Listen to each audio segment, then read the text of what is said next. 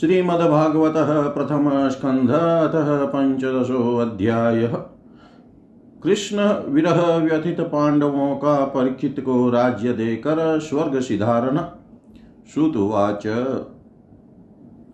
एवं कृष्णशक कृष्णो भ्रात्रा राज्ञा विकल्पित।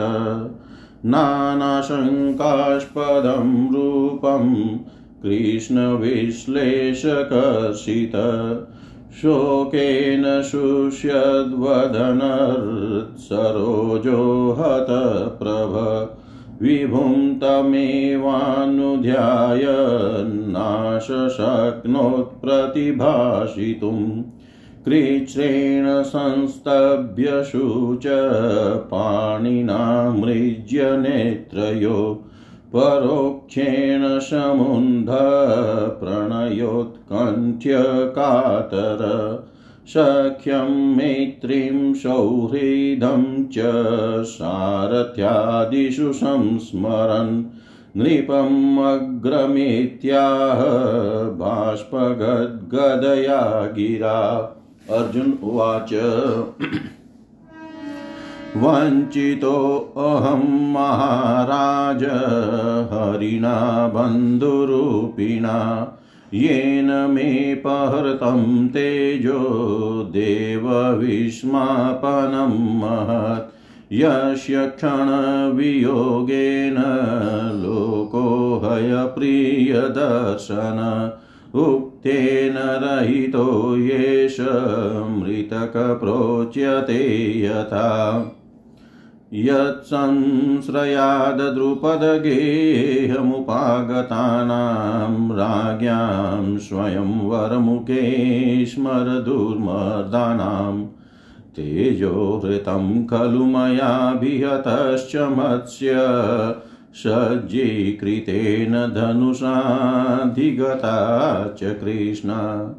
यत्सन्निधावमुखाण्डवमग्नये यदामिन्द्र च सामरगणं तरसा विजित्य लब्धा सभामयकृतादभूतशिल्पमाया दिग्भयो हरनृपतयो बलिमध्वरेते यत्तेजसा नृपशिरोङ्घ्रिमहन्मखार्ते आर्यो अनुजस्तव गजयुत सत्त्ववीर्य तेनाहृता प्रमथनाथमकाय भूपा यन्मोचितास्तदनयन्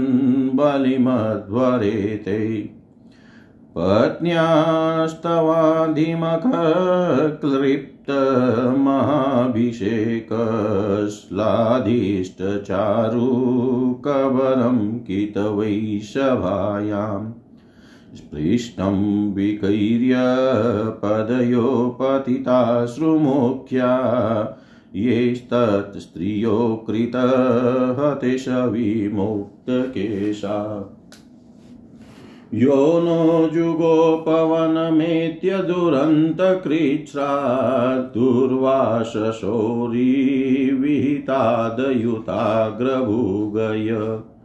शाकान्नशिष्टमुपयुज्य यतस्त्रिलोकीं तृप्ताममस्तं सलिले विनिमग्नसङ्ग यतेजसात् भगवान् युधिशूलपाणिर्विस्मापितसगिरिजोऽस्त्रमदा निजं मे। अन्येऽपि चाहं मुनेव कलेवरेण। प्राप्तो महेन्द्रभवने महदासनार्धम्। तत्रैव मे विहरतो भुजदण्डयुग्मं गाण्डीवलक्षणमरातिवदाय देवा। सैन्द्राश्रिता यदनुभावितमाजमीढ तेनाहमध्यमुषितपुरुषेण भुम्ना। यद्बान्धव कुर्बलाब्धिमनन्तपारं एको रथेन ततरेऽहं तार्यसत्वं प्रत्याहृतं बहुधनं च मया परेषां तेजास्पदं मणिमयं च हृतं शिरोभ्य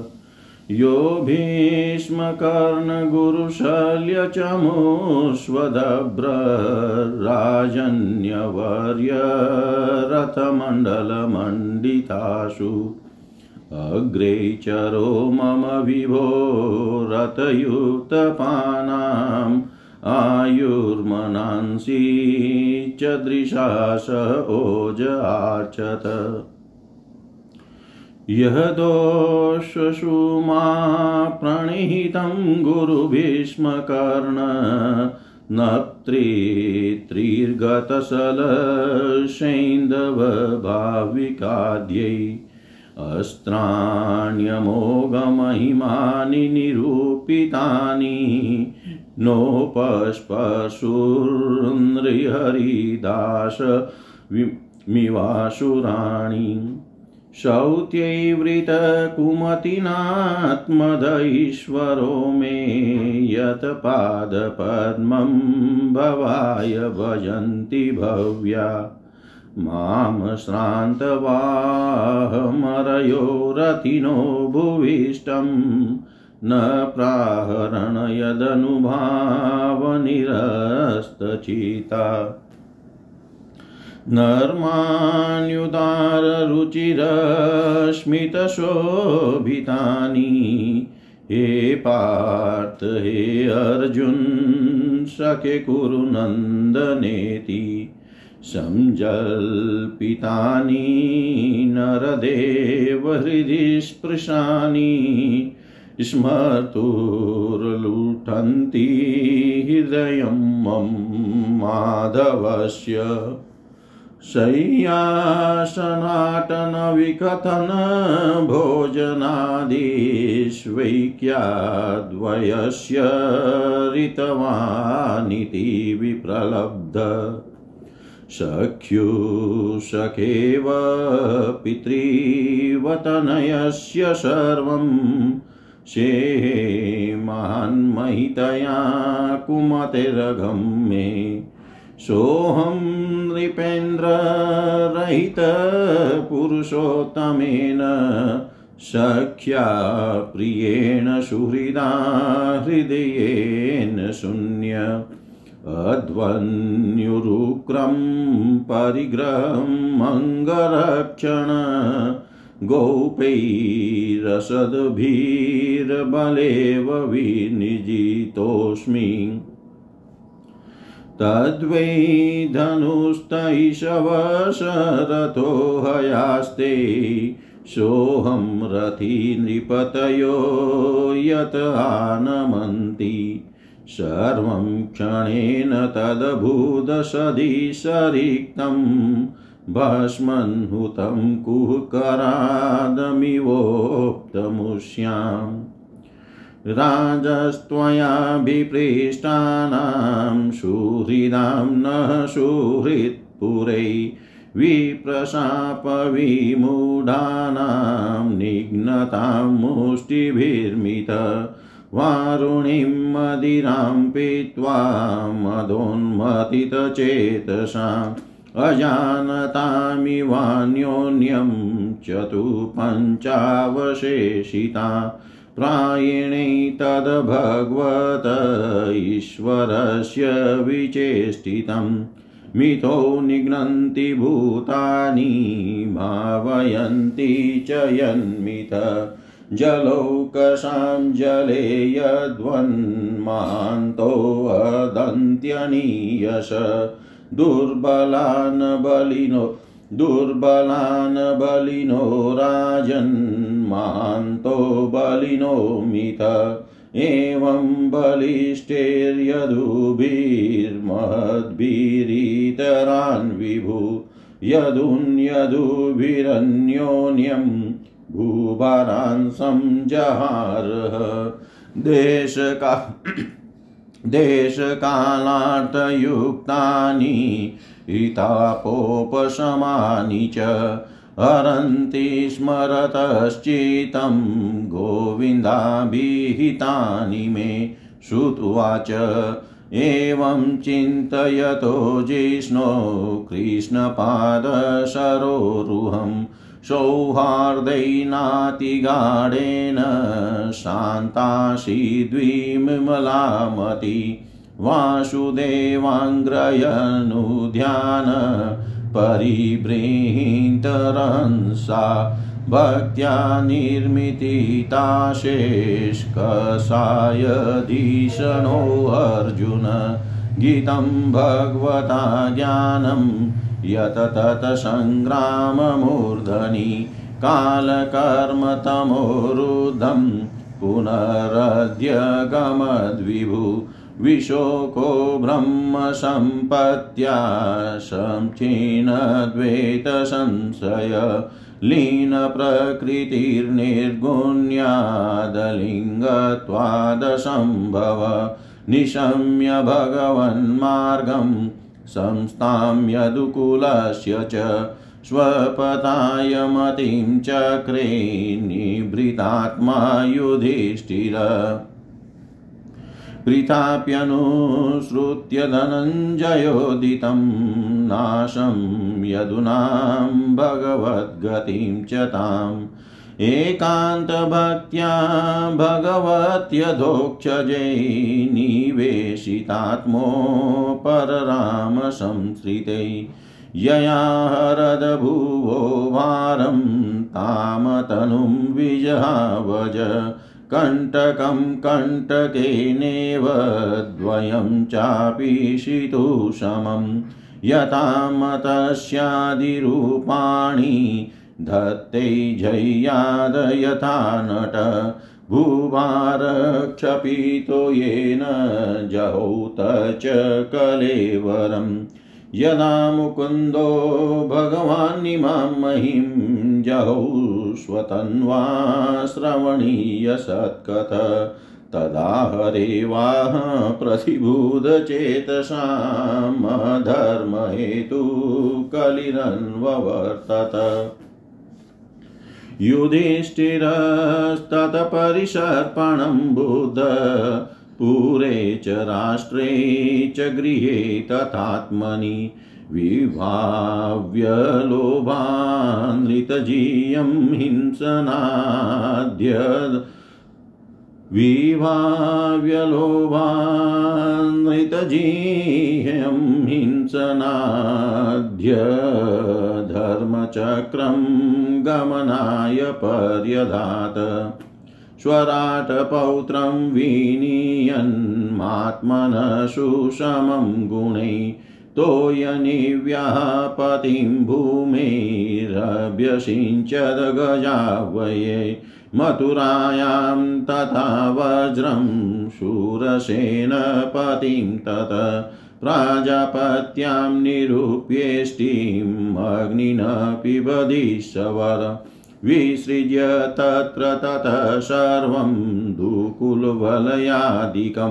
निर्ममो निरहङ्कार संचिनाशेषबन्धन वाचं जुहाव मनसि तत्प्राण इतरे च तम मृत्यावपानं यो विमृत्यावपानं सोत्सर्गं तं पञ्चत्वैहजोहवित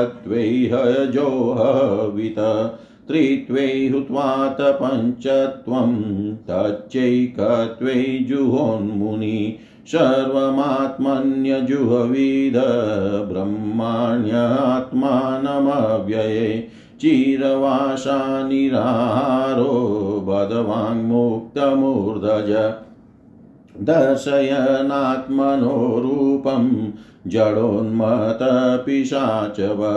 अनपेक्षमाणो निर्गाद शृण्वन् शृण्वन् बन्दिरो यथा उदीचिं प्रविवेशासां गत्पूर्वां महात्मभिः हृदि ब्रह्मपरं ध्यायन्नावर्तेत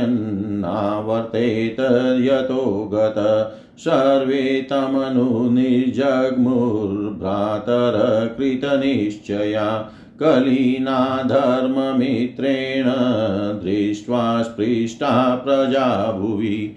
ते साधुकृतसर्वार्था ज्ञात्वात्यन्तिकमात्मन। मनसा धारयामाशुर्वैकुण्ठचरणाम्बुजम् तदध्यानोद्रिक्तया भक्त्या विशुद्धिस्नृणा परे तस्मिन्नारायणपदे एकान्तमतयो गतिम् अवापुर्दुर्वापां ते असद्भिर्विषयात्मभिः विदुतकल्मशास्तानि विरजेनात्मनेव हि विदुरोऽपि परित्यज्य प्रभाषे देहमात्मवान् कृष्णावेशेन तच्चेत पितृभिष्वक्षयं ययो। द्रौपदी च तदाज्ञाय पतिनामनपेक्षतां। वासुदेवे भगवती एकान्तमतिराप्तम। यश्रद्धये तद् भगवत्प्रियाणां पाण्डवसुतानामिति सम्प्रयाणम्। शृणोत्यलं स्वस्त्ययनं पवित्रं लब्ध्वा हरौ भक्तिमुपैति सिद्धम् लब्ध्वा हरौ भक्तिमुपेति सिद्धं। जय जय श्रीमद्भागवते महापुराणे पारमहंस्यां संहितायां प्रथमस्कन्धे पाण्डवस्वर्गारोहणं नाम पञ्चदशोऽध्याय। सर्वं श्रीशां सदाशिवार्पणम् अस्तु। ॐ विष्णवे नमः ॐ विष्णवे नमः ॐ विष्णवे नमः। हिंदी भावार्थ, कृष्ण विरह व्यथित पांडवों का परीक्षित को राज्य देकर स्वर्ग सिधारना सूत जी कहते हैं। भगवान श्री कृष्ण के प्यारे सखा अर्जुन, एक तो पहले ही श्री कृष्ण के विरह से कृष हो रहे थे। उस पर राजा युधिष्ठिर ने उनकी विषादग्रस्त मुद्रा देखकर उसके विषय में कई प्रकार की आशंकाएँ करते हुए प्रश्नों की झड़ी लगा दी। शोक से अर्जुन का मुख और हृदय कमल सूख गया था, चेहरा फीका पड़ गया था। वे हुनी भगवान श्री कृष्ण के ध्यान में ऐसे डूब रहे थे कि बड़े भाई के प्रश्नों का कुछ भी उत्तर न दे सके। श्री कृष्ण की आँखों से ओझल हो जाने के कारण वे भड़ी हुई प्रेम जनित उत्कंठा के परवश हो रहे थे। रथ हांकने टहलने आदि के समय भगवान ने उनके साथ जो मित्रता अभिन हृदयता और प्रेम से भरे हुए व्यवहार किए थे, उनकी याद पर याद आ रही थी। बड़े कष्ट से उन्होंने अपने शोक का वेग रोका। हाथ से नेत्रों के आँसू पहुँचे और फिर रुंधे गले से अपने बड़े भाई महाराज युधिष्ठिर से कहा, अर्जुन बोले, महाराज मेरे ममेरे भाई अथवा अत्यंत घनिष्ठ मित्र का रूप धारण कर श्री कृष्ण ने मुझे ठग लिया। मेरे जिस प्रबल पराक्रम से बड़े बड़े देवता भी आश्चर्य में डूब जाते थे, उसे श्री कृष्ण ने मुझसे छीन लिया। जैसे यह शरीर प्राण से रहित होने पर मृतक कहलाता है, वैसे ही उनके क्षण भर के वियोग से यह संसार अप्रिय दिखने लगता है। उनके आश्रय से द्रौपदी स्वयं वर में राजा द्रुपद के घर आए हुए कामोन्मत राजाओं का तेज मैंने हरण कर लिया, धनुष पर बाण चढ़ाकर मत्स्य भेद किया और इस प्रकार द्रौपदी को प्राप्त किया था। उनकी सन्निधि मात्र से मैंने समस्त देवताओं के साथ इंद्र को अपने बल से जीत कर अग्नि देव को उनकी तृप्ति के लिए खांडव वन का दान कर दिया और मैं दानव की निर्माण की हुई अलौकिक कला कौशल से युक्त मायामयी सभा प्राप्त की और आपके यज्ञ में सब और से आ आकर राजाओं ने अनेकों प्रकार की भेंटें समर्पित की।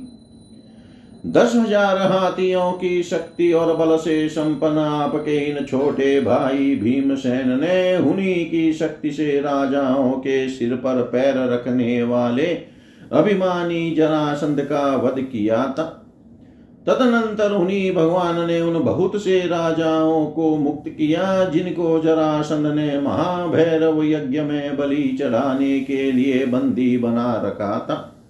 उन सब राजाओं ने आपके यज्ञ में अनेकों प्रकार के उपहार दिए थे।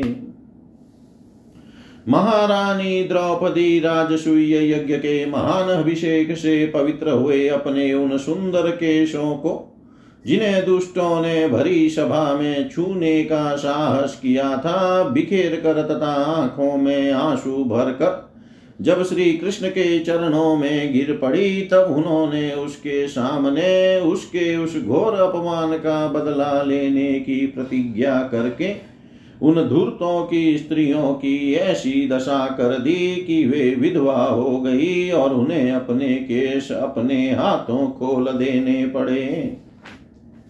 वनवास के समय हमारे वैरी दुर्योधन के षड्यंत्र से दस हज़ार शिष्यों को साथ बिठाकर भोजन करने वाले महर्षि ध्रुवासा ने हमें दुस्तर संकट में डाल दिया था। उस समय उन्होंने द्रौपदी के पात्र में बची हुई शाख की एक पत्ती का ही भोग लगाकर हमारी रक्षा की। उनके ऐसा करते ही नदी में स्नान करती हुई मुनि मंडली को ऐसा प्रतीत हुआ, मानो उनकी तो बात ही क्या सारी त्रिलोकी तृप्त हो गई है। उनके प्रताप से मैंने युद्ध में पार्वती सहित भगवान शंकर को आश्चर्य में डाल दिया, तथा उन्होंने मुझको अपना पाशुपत नामक अस्त्र दिया। साथ ही दूसरे लोकपालों ने भी प्रसन्न होकर अपने अपने अस्त्र मुझे दिए और तो क्या? उनकी कृपा से मैं इसी शरीर में, इसी शरीर से स्वर्ग में गया और देवराज इंद्र की सभा में उनके बराबर आधे आसन पर बैठने का सम्मान मैंने प्राप्त किया। उनके आग्रह से जब मैं स्वर्ग में ही कुछ दिनों तक रह गया, तब इंद्र के साथ समस्त देवताओं ने मेरी इन्हीं गांडी उदाहरण करने वाली भुजाओं का निवत कवच आदि दैत्य को मारने के लिए आश्रय लिया। महाराज, यह सब जिनकी महती कृपा का फल था, उन्हीं पुरुषोत्तम भगवान श्री कृष्ण ने मुझे आज ठग लिया। महाराज कौरवों की सेना, भीष्म, द्रोण आदि अजेय महामत्स्यों से पूर्ण अपार समुद्र के समान दुस्तर थी। परंतु उनका आश्रय ग्रहण करके अकेले ही रथ पर सवार हो मैं उसे पार कर गया।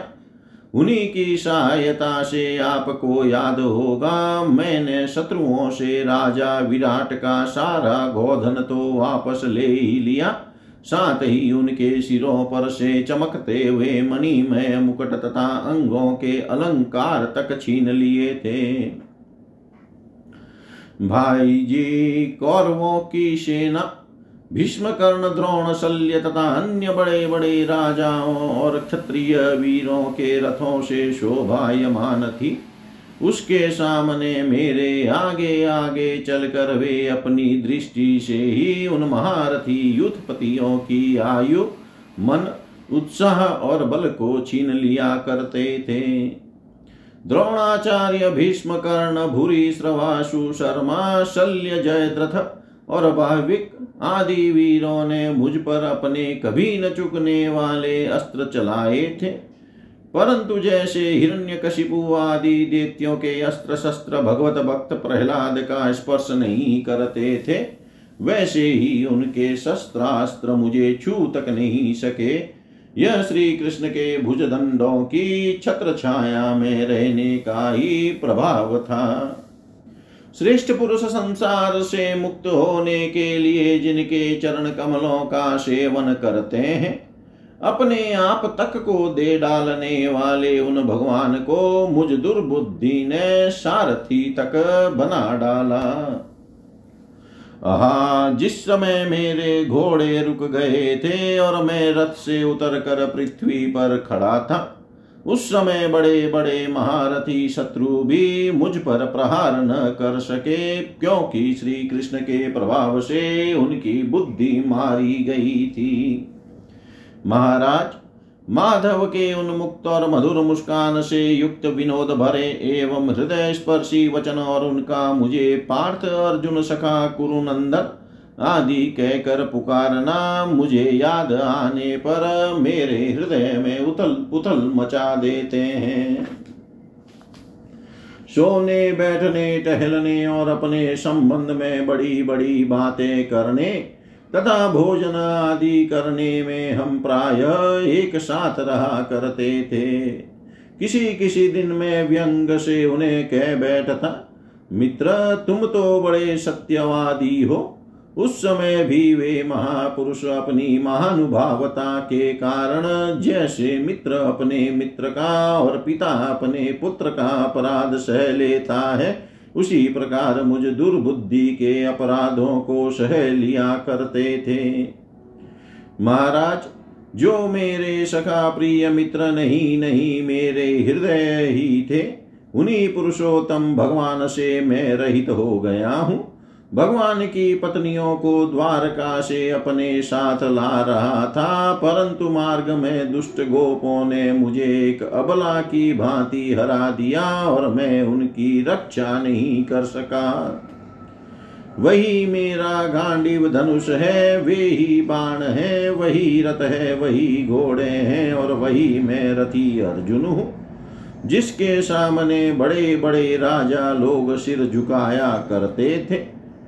श्री कृष्ण के बिना ये सब एक ही क्षण में नहीं के समान सार शून्य हो गए। ठीक उसी तरह जैसे भस्म में डाली हुई आहुति, कपट भरी सेवा और उसर में बोया हुआ बीज व्यर्थ जाता है। राजन, आपने द्वारकावासी अपने जिन सुहृद संबंधियों की बात पूछी है? वे ब्राह्मणों के शाप वश मोहग्रस्त हो गए और वारुणी मदिरा के पान से मदोन्मत होकर अपरिचितों की भांति आपस में ही एक दूसरे से भिड़ गए और घूसों से मार पीट करके सबके सब नष्ट हो गए। उनमें से केवल चार पाँच ही बचे हैं।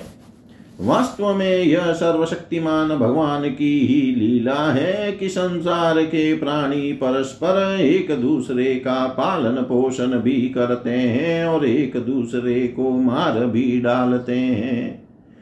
राजन, जिस प्रकार जलचरों में बड़े जंतु छोटों को, बलवान दुर्बलों को, एवं बड़े और बलवान भी परस्पर एक दूसरे को खा जाते हैं उसी प्रकार अतिशय बलि और बड़े यदुवंशियों के द्वारा भगवान ने दूसरे राजाओं का संहार कराया।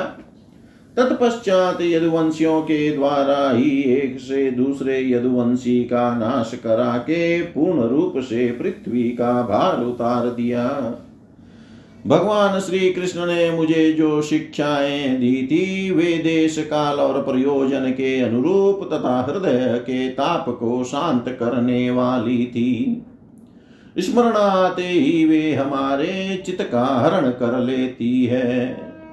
सूत जी कहते हैं इस प्रकार प्रगाढ़ प्रेम से भगवान श्री कृष्ण के चरण कमलों का चिंतन करते करते अर्जुन की चितवृत्ति अत्यंत निर्मल और प्रशांत हो गई। उनकी प्रेममयी भक्ति भगवान श्री कृष्ण के चरण कमलों के हर निश्चिंतन से अत्यंत बढ़ गई।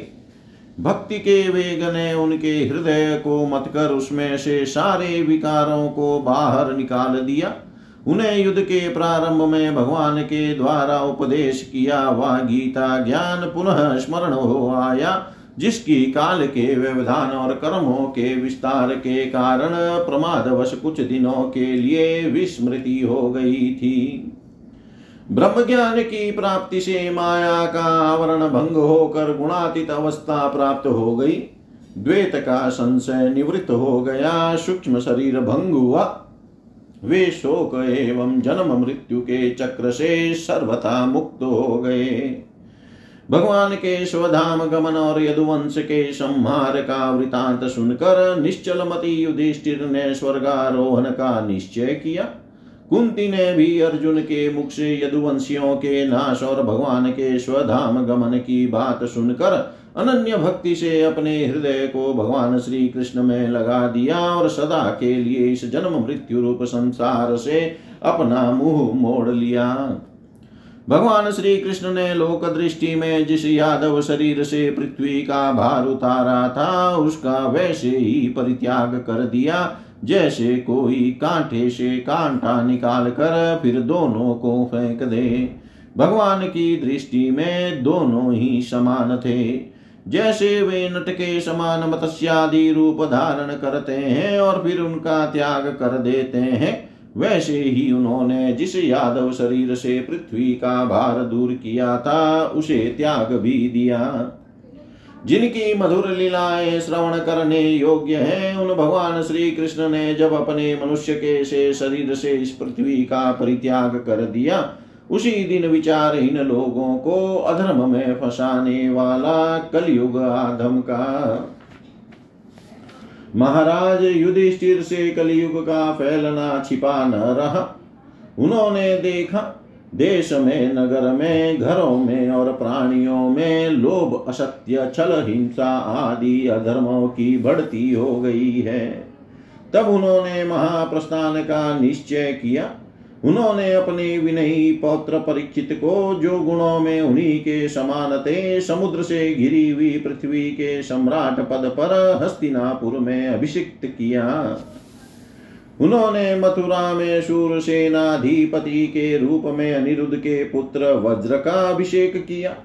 इसके बाद समर्थ युधिष्ठिर ने प्राजापत्य यज्ञ करके आहवन्य आदि अग्नियों को अपने में लीन कर दिया, अर्थात गृहस्थाश्रम के धर्म से मुक्त होकर उन्होंने संन्यास ग्रहण किया। युधिष्ठिर ने अपने सब वस्त्राभूषण आदि वहीं छोड़ दिए, एवं ममता और अहंकार से रहित होकर समस्त बंधन काट डाले। उन्होंने दृढ़ भावना से वाणी को मन में, मन को प्राण में, प्राण को अपान में और अपान को उसकी क्रिया के साथ मृत्यु में तथा मृत्यु को पंचभूत में शरीर में लीन कर लिया। इस प्रकार शरीर को मृत्यु रूप अनुभव करके उन्होंने उसे त्रिगुण में मिला दिया। त्रिगुण को मूल प्रकृति में सर्व कारण रूपा प्रकृति को आत्मा में और आत्मा को अविनाशी ब्रह्म में विलीन कर दिया। उन्हें यह अनुभव होने लगा कि यह संपूर्ण दृश्य प्रपंच ब्रह्म स्वरूप है। इसके पश्चात उन्होंने शरीर पर चीर वस्त्र धारण कर लिया। अन जल का त्याग कर दिया, मौन ले लिया और केश खोल कर बिखेर लिए। वे अपने रूप को ऐसा दिखाने लगे जैसे कोई जड़ उन्मत या पिशाच हो। फिर वे बिना किसी की बाट देखे तथा बहरे की तरह बिना किसी की बात सुने घर से निकल पड़े। हृदय में उस पर ब्रह्म का ध्यान करते हुए, जिसको प्राप्त करके फिर लौटना नहीं होता उन्होंने उत्तर दिशा की यात्रा की, जिस और पहले बड़े बड़े महात्मा जन जा चुके हैं। भीमसेन, अर्जुन आदि युधिष्ठिर के छोटे भाइयों ने भी देखा कि अब पृथ्वी में सभी लोगों को अधर्म के सहायक कलयुग ने प्रभावित कर डाला है। इसलिए वे भी श्री कृष्ण चरणों को, चरणों की प्राप्ति का दृढ़ निश्चय करके अपने बड़े भाई के पीछे पीछे चल पड़े।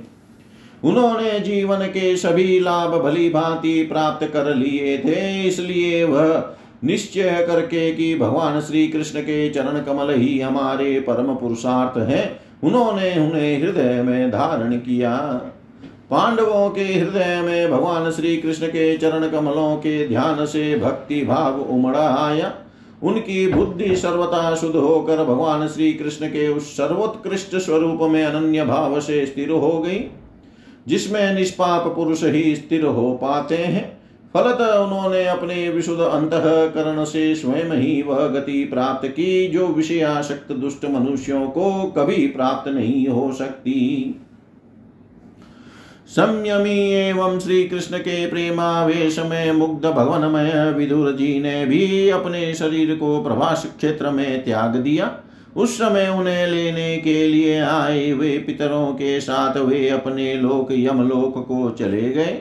द्रौपदी ने देखा कि अब पांडव लोग निरपेक्ष हो गए हैं, तब वे अनन्य प्रेम से भगवान श्री कृष्ण का ही चिंतन करके उन्हें प्राप्त हो गई। भगवान के प्यारे भक्त पांडवों के महाप्रयाण की इस परम पवित्र और मंगलमयी कथा को जो पुरुष श्रद्धा से सुनता है, वह निश्चय ही भगवान की भक्ति और मोक्ष प्राप्त करता है। जय जय श्रीमद्भागवते महापुराणे पारमहंस्यां संहितायां प्रथमस्कन्धे पाण्डव स्वर्गारोहणं नाम पञ्चदशोऽध्याय सर्वं श्रीशां सदाशिवार्पणम् अस्तु, ॐ विष्णवे नमः। ॐ विष्णवे नमः ॐ विष्णवे नमः। श्रीमद्भागवत स्कंदतः षोडशोऽध्याय परीक्षित की दिग्विजय तथा धर्म और पृथ्वी का संवाद श्रुतुवाच ततः परीक्षितद्विजवर्यशिक्षया महिमा भागवत शशासः। यथा हि श्रुत्यामभिजातकोविदा समादिशन् विप्रमहद्गुणस्तथा। स उत्तरस्य तनयामुपयेम ईरावतीम् जनमे जयादिश्च तुरस्तस्यामुत्पाद्यत सुतान् आजहाराश्वमेधास्त्रीन् गङ्गायां भूरि दक्षिणान् शारद्वतं गुरुं कृत्वा देवायत्राक्षिगोचरा निजग्राहौ जशा वीर कलिं दिग्विजये क्वचित् नृपलिङ्गधरं शूद्रं ग्रन्थं गौमिथुनं पदा। शौनक उवाच, कस्य हेतोर्निजग्राह कलिं दिग्विजये नृप। नृदेव छिन्नदृक्शूद्रको वशोगामय पदाहनत् तत्कथ्यतां महाभाग, यदि कृष्णकथाश्रयम् अथवास्य पदाम्भोजं करन्दलिहां शतां किमन्ये रसदालापैरायुषो यदसद्व्यय क्षुद्रायुषामनिणामङ्गमत्यानामृतमीच्छताम् इयोपहुतो भगवान् मृत्युषामित्रकर्मणि न कश्चिन्नम्रियते तावद्यावदास्त इहान्तक। एतदर्थं हि भगवानाहूतपरमशिभिः अहो नृलोके पीयेत हरिलीलामृतं वच। मन्दस्य मन्दप्रज्ञस्य वयो मन्दायुश्च वै।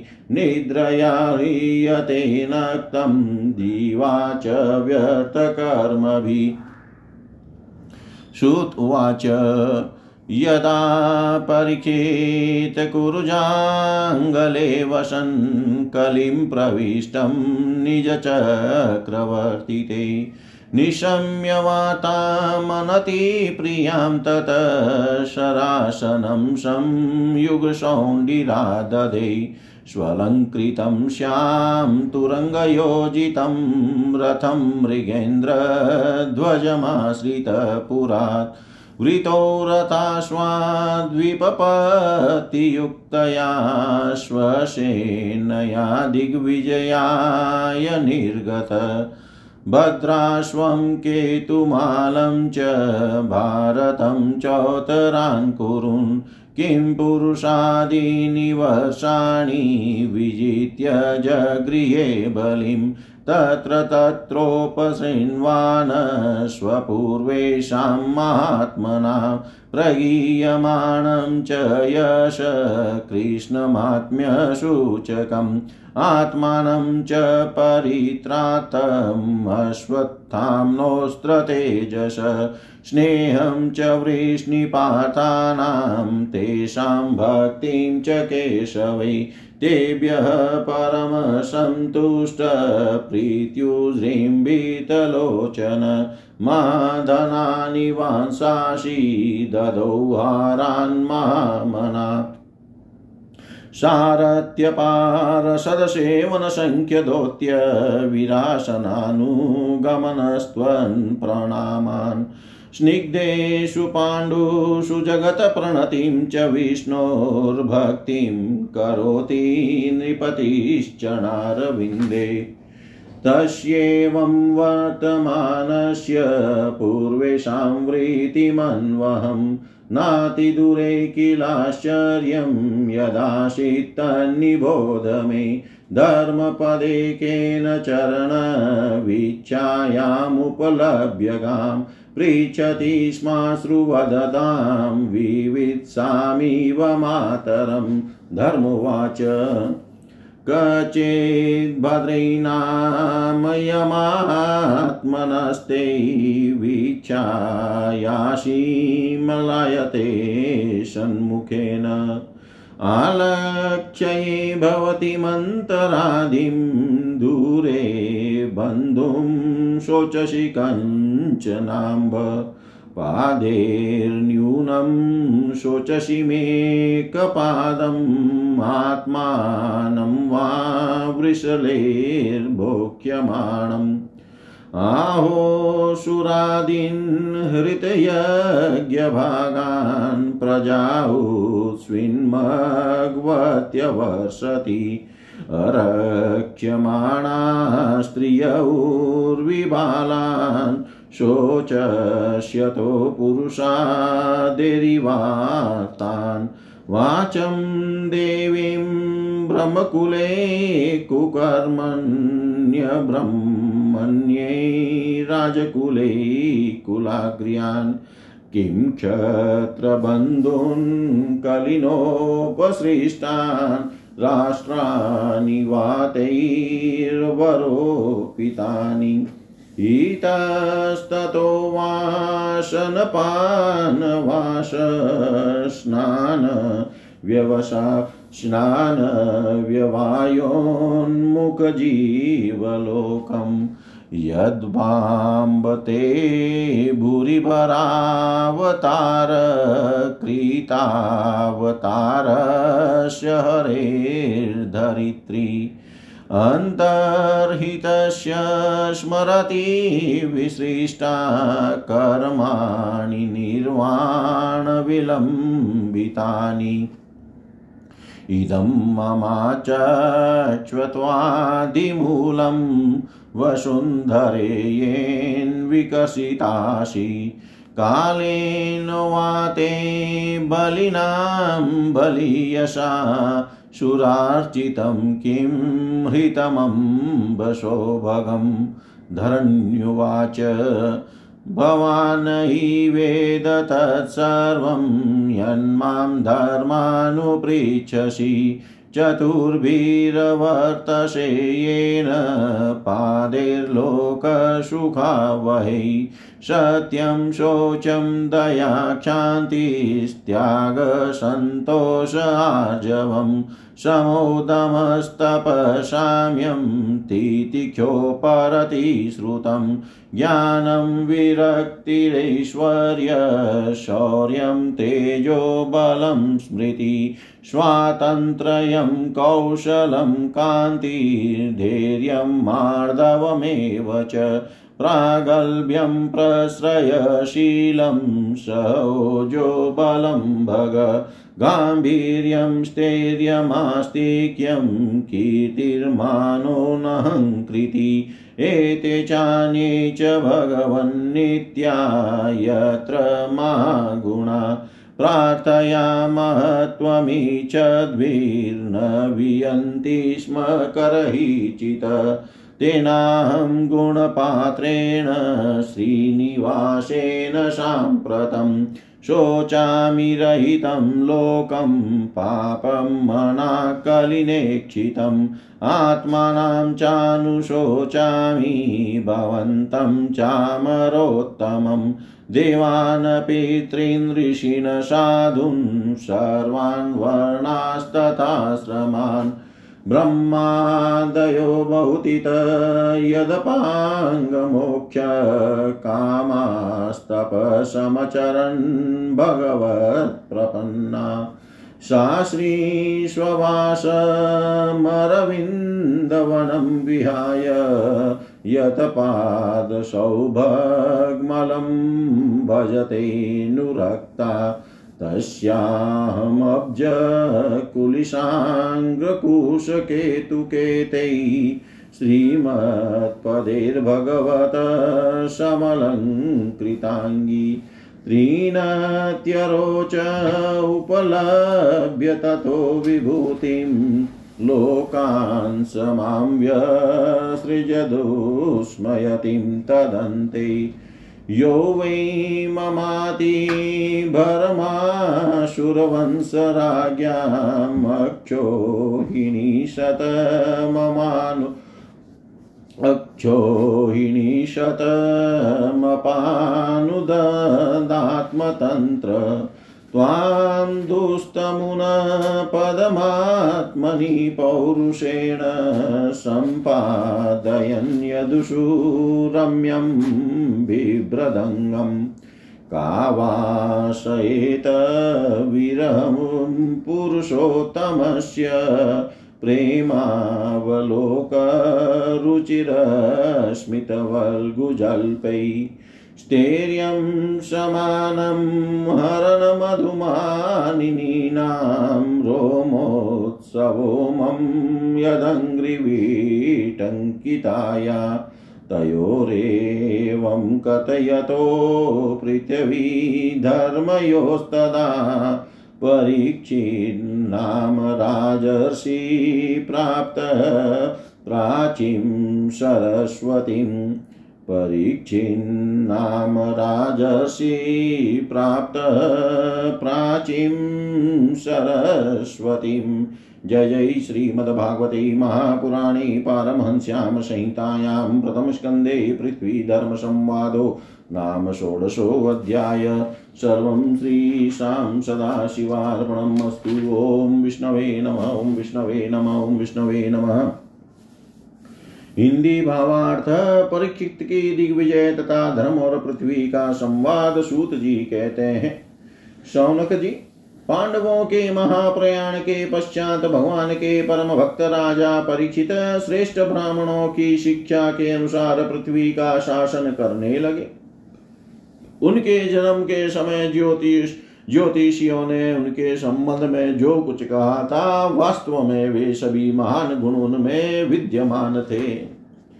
उन्होंने उत्तर की पुत्री इरावती से विवाह किया। उससे उन्होंने जन्मे जय आदि चार पुत्र उत्पन्न किए। तथा कृपाचार्य को आचार्य बनाकर उन्होंने गंगा के तट पर तीन अश्वमेध यज्ञ किए, जिनमें ब्राह्मणों को पुष्कल दक्षिणा दी गई। उन यज्ञों में देवताओं ने प्रत्यक्ष रूप में प्रकट होकर अपना भाग ग्रहण किया था। एक बार दिग्विजय करते समय उन्होंने देखा कि शूद्र के रूप में कलयुग का कलयुग राजा का वेश धारण करके एक गाय और बैल के जोड़े को ठोकरों से मार रहा है। तब उन्होंने उसे बलपूर्वक पकड़कर दंड दिया। सौनक जी ने पूछा महाभाग्यवान सूत जी दिग्विजय के समय महाराज परीक्षित ने कलयुग को दंड देकर ही क्यों छोड़ दिया? मार क्यों नहीं डाला? क्योंकि राजा का वेश धारण करने पर भी था तो वह अधम शूद्र ही, जिसने गाय को लात से मारा था। यदि यह प्रसंग भगवान श्री कृष्ण की लीला से अथवा उनके चरण कमलों के मकरंद रस का पान करने वाले रसिक महानुभावों से संबंध रखता हो तो अवश्य कहिए। दूसरी व्यर्थ की बातों से क्या लाभ? उनमें तो आयु व्यर्थ नष्ट होती है। प्यारे सूत जी जो लोग चाहते तो हैं मोक्ष, परंतु अल्पायु होने के कारण मृत्यु से ग्रस्त हो रहे हैं। उनके कल्याण के लिए भगवान यम का आवाहन करके उन्हें यहाँ सामित्र कर्म में नियुक्त कर दिया गया है।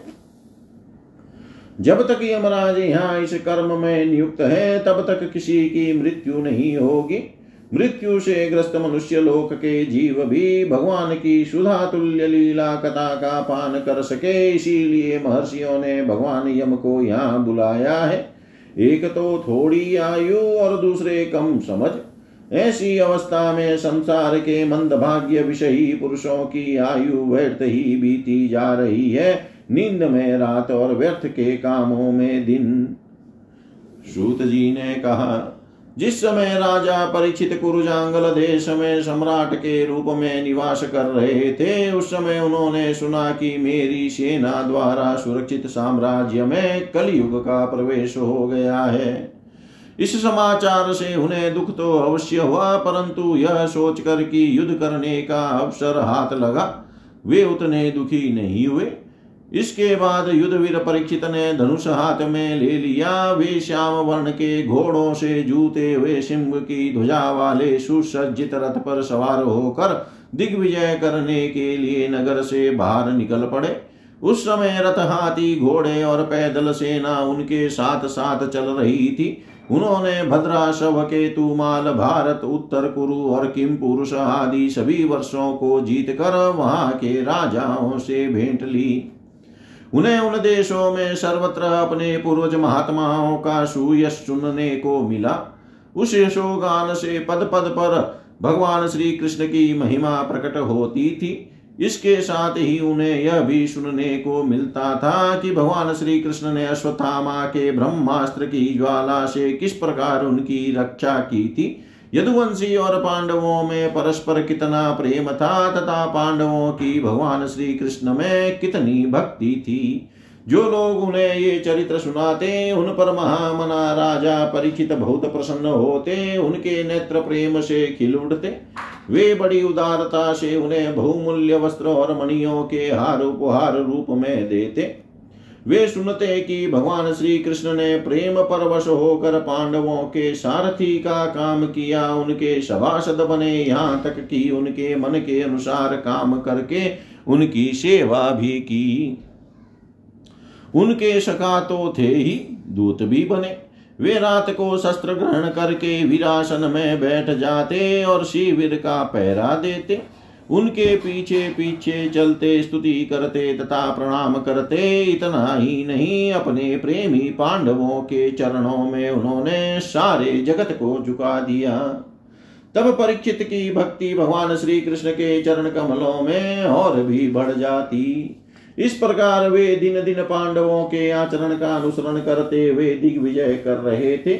उन्हीं दिनों उनके शिविर से थोड़ी ही दूर पर एक आश्चर्यजनक घटना घटी। वह मैं आपको सुनाता हूँ। धर्म बैल का रूप धारण करके एक पैर से घूम रहा था। एक स्थान पर उसे गाय के रूप में पृथ्वी मिली।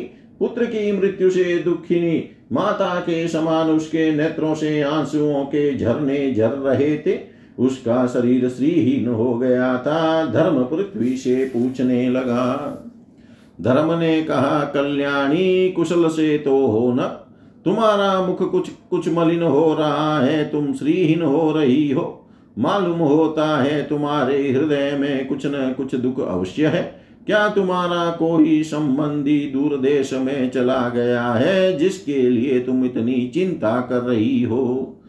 कहीं तुम मेरी तो चिंता नहीं कर रही हो कि अब इसके तीन पैर टूट गए, एक ही पैर रह गया है। संभव है तुम अपने लिए शोक कर रही हो कि अब शुद्र तुम्हारे ऊपर शासन करेंगे। तुम्हें इन देवताओं के लिए भी खेद हो सकता है, जिन्हें अब यज्ञों में आहुति नहीं दी जाती, अथवा उस प्रजा के लिए भी जो वर्षा न होने के कारण अकाल एवं दुर्भिक्ष से पीड़ित हो रही है। देवी, क्या तुम राक्षस शरीर के मनुष्यों के द्वारा सताई हुई अरक्षित स्त्रियों एवं आर्त बालकों के लिए शोक कर रही हो? संभव है। विद्या अब कुकर्मी ब्राह्मणों के चुंगल में पड़ गई है और ब्राह्मण विप्रद्रोही राजाओं की सेवा करने लगे हैं और इसी का तुम्हें दुख हो। आज के नाम मात्र के राजा तो सोलह आने कलयुगी हो गए हैं। उन्होंने बड़े बड़े देशों को भी उजाड़ डाला है। क्या तुम उन राजाओं या देशों के लिए शोक कर रही हो?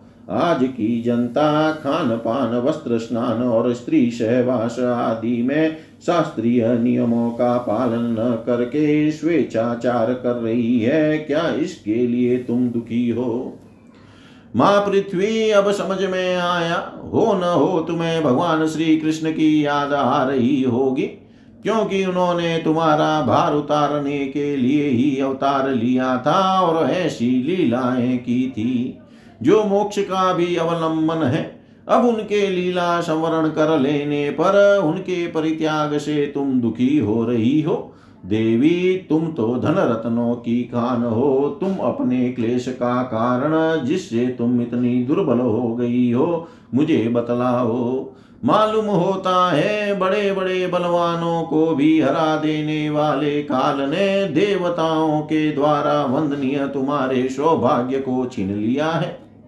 पृथ्वी ने कहा, धर्म, तुम मुझसे जो कुछ पूछ रहे हो, वह स्व, सब स्वयं जानते हो। जिन भगवान के सहारे तुम सारे संसार को सुख पहुँचाने वाले अपने चारों चरणों से युक्त थे जिनमें सत्य, पवित्रता, दया, क्षमा, त्याग, संतोष, सरलता, समदम तप समता तितिक्षा, उपरति, शास्त्र, विचार, ज्ञान, वैराग्य, ऐश्वर्य, वीरता तेज बल स्मृति, स्वतंत्रता, कौशल, कांति, धैर्य, कोमलता, निर्भीकता, विनय, शील, साहस, उत्साह, बल, सौभाग्य, गंभीरता स्थिरता आस्तिकता कीर्ति गौरव और निरहंकारता, ये उनतालीस अप्राकृत गुण तथा महत्वाकांक्षी पुरुषों के द्वारा वांछनीय, शरणागत वत्सलसा आदि और भी बहुत से महान गुण उनकी सेवा करने के लिए नित्य निरंतर निवास करते हैं। एक क्षण के लिए भी उनसे अलग नहीं होते। उन्हीं समस्त गुणों के आश्रय, सौंदर्य धाम भगवान श्री कृष्ण ने इस समय इस लोक से अपनी लीला संवरण कर ली और यह संसार पापमय कलयुग की कुदृष्टि का शिकार हो गया। यही देख कर मुझे बड़ा शोक हो रहा है। अपने लिए देवताओं में श्रेष्ठ तुम्हारे लिए। देवता पीतर, ऋषि, साधु और समस्त वर्णों तथा आश्रमों के मनुष्यों के लिए मैं शोक ग्रस्त हो रही हूँ।